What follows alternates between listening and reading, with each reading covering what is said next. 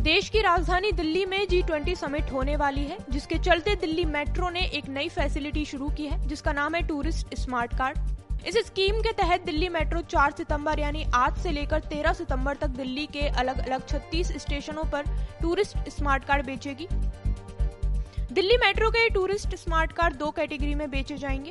ये कार्ड एक दिन और तीन दिन की वैलिडिटी के लिए होंगे। एक दिन की वैलिडिटी के लिए आपको दो सौ रूपए का और तीन दिन के लिए पाँच सौ रूपए का रिचार्ज कराना पड़ेगा।